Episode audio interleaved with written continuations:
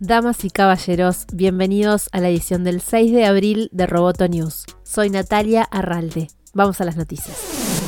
La Corte Suprema de Estados Unidos falló a favor de Google en una disputa de 9.300 millones de dólares contra Oracle por los derechos de autor de Android. El caso hace referencia a 12.000 líneas de código Java desarrollado por Sun Microsystems que Oracle adquirió en 2010 que fueron usadas para desarrollar Android. Oracle demandó a Google por el uso de su código y ganó su caso dos veces ante el Tribunal de Apelaciones especializado, pero ahora la Corte Suprema llegó a otra conclusión y entendió que el uso de Java en el desarrollo de Android es legítimo. Llegamos a la conclusión de que en este caso, en el que Google volvió a implementar una interfaz de usuario tomando solo lo que se necesitaba para permitir que los usuarios pusieran a trabajar sus talentos acumulados en un programa nuevo y transformador, la copia de Google de la API de San Java fue un uso justo de ese material como cuestión de derecho, dijo el juez Stephen Breyer. El caso es un referente para dirimir cómo afectan las reglas del juego del copyright al desarrollo del software. La organización de derechos civiles digitales Access Now solicitó al CEO de Spotify, Daniel Eck, que la compañía abandone la tecnología patentada recientemente que permite detectar emociones, género y edad mediante el reconocimiento de voz, según confirmó a Amenaza Roboto el director de políticas públicas de la ONG, Javier Palero.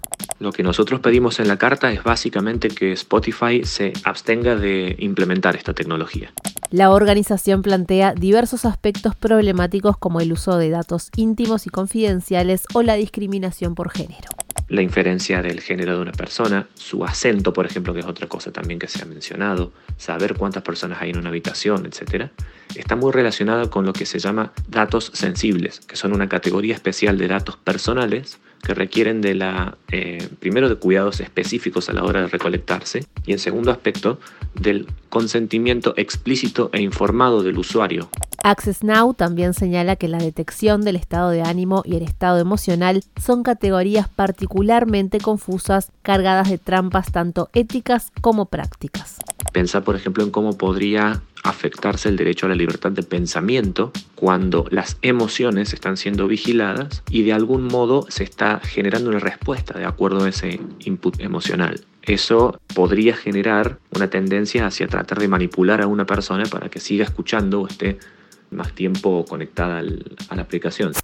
Microsoft suministrará HoloLens, las gafas de realidad aumentada, al ejército de Estados Unidos. Ambas partes firmaron un contrato por un valor de 21.900 millones de dólares que supone la entrega de 120.000 equipos a los soldados estadounidenses durante 10 años. Los soldados tendrán acceso a herramientas de navegación, comunicación y entrenamiento. Además, los sensores nocturnos y térmicos que están integrados en la pantalla de visualización frontal proporcionan identificación de un posible adversario en situaciones de poca visibilidad o de humo. Otra característica destacada es que los militares pueden ver las ubicaciones y movimientos de sus compañeros para realizar acciones coordinadas.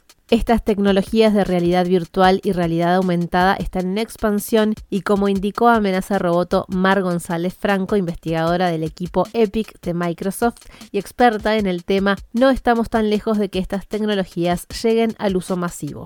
Están llegando y y ya están muy asequibles. Entonces yo creo que realmente los usos van a venir de los usuarios, ¿vale? Y además no sabemos qué usos van a ser al final estamos viendo que esto es como cuando el principio de los ordenadores y la gente le preguntaba, ¿y para qué sirve?